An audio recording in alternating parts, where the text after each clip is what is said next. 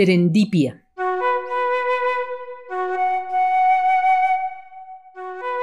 Abierto en la página que estaba leyendo, mantuve el libro apoyado sobre las rodillas. Cerré los ojos, descansé la cabeza e incliné la silla del avión que me traía de regreso a casa desde Denver, donde había pasado unos días en familia. Estaba poseída por una sensación de sorpresa e incredulidad que nunca había tenido. Mis recuerdos me devolvieron a los años de juventud de cantante lírica en el teatro a la escala de Milán, recinto sacro de la ópera en el mundo. Me vi vestida en la escena con la esplendorosa capa de seda negra y la lira con la que acompaña sus cantos, representando al mítico Orfeo.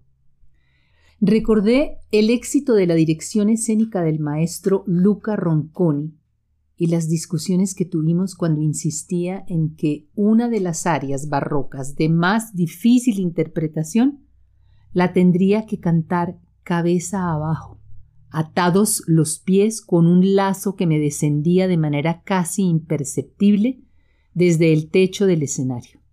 ¿Acaso soy trapecista? le pregunté.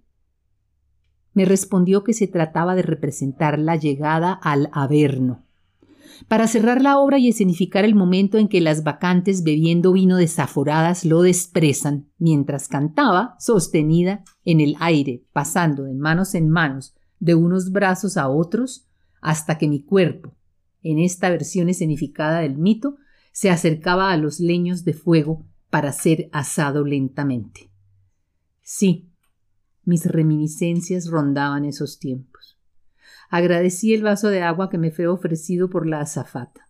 Leí de nuevo el capítulo del libro de Stefan Zweig que me tenía fascinada, La lucha contra el mundo, en el aparte biográfico del escritor Romain Roland. Me concentré en una afirmación que sobre el transcurrir del tiempo hace este portentoso francés, según la cual todo lo pasado es preparación del presente y todo lo que ha sido no es más que una posibilidad de comprender mejor el futuro.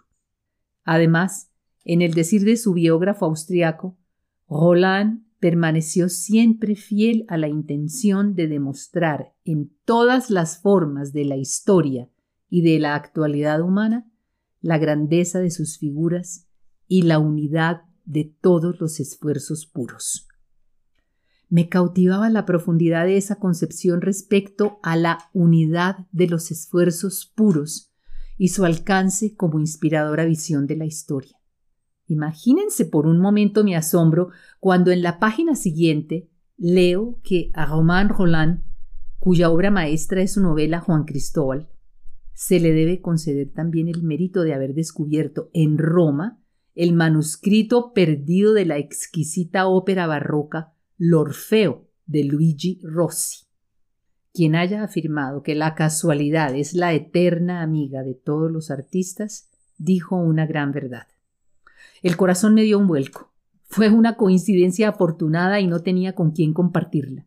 En ese momento nadie podía entender la entrada a una dimensión extraordinaria y la felicidad que representaba para mí esa lectura. Le pedí a la zafata una copa de champaña para brindar por la sorprendente afirmación de Roland, ya que me sentía un eslabón más de la feliz cadena del tiempo a la que él hacía referencia. Empieza con el mito griego que inmortalizó a Orfeo, ese semidios, hijo del sol, que con su lira y su canto domesticaba a los animales del bosque y que enfrentó, al costo de su propia vida, a las vacantes más temibles en el infierno para salvar a su adorada esposa Euridice. Luego el libreto que escribió Francesco Butti y compuso como una ópera en tres actos Luigi Rossi a pedido del cardenal Mazzarino y que fue estrenada en el Teatro Palacio Real de París en marzo de 1647. Mientras el manuscrito original permanecía olvidado en un estante de la biblioteca Chigi de Roma, pasaron más de tres siglos. Y fue el propio Roland, también investigador de la historia de la música, quien lo descubrió sin siquiera estarlo buscando, por pura casualidad, a principios del siglo XX.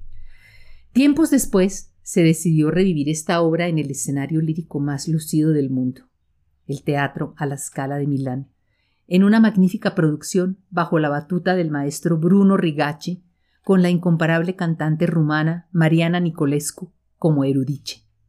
Una verdadera unidad de esfuerzos puros. A través de los siglos me incluía como intérprete del personaje protagonista.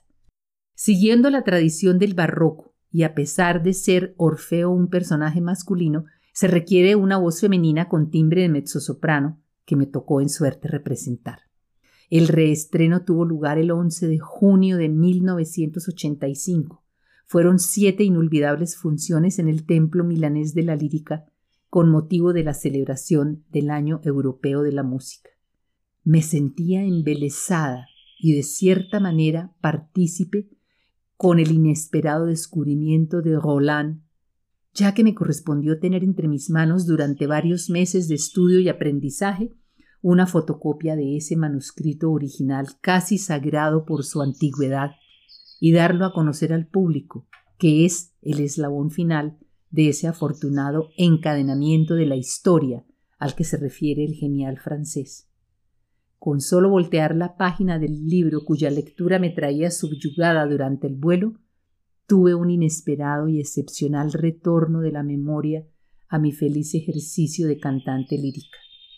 Sintiendo en mis labios las burbujas de champaña, ofrecí mi agradecimiento al destino por ese instante tan afortunado y valioso, el hallazgo imprevisto que me incluyó como parte de una excepcional línea de creatividad extendida a lo largo de la historia y del tiempo.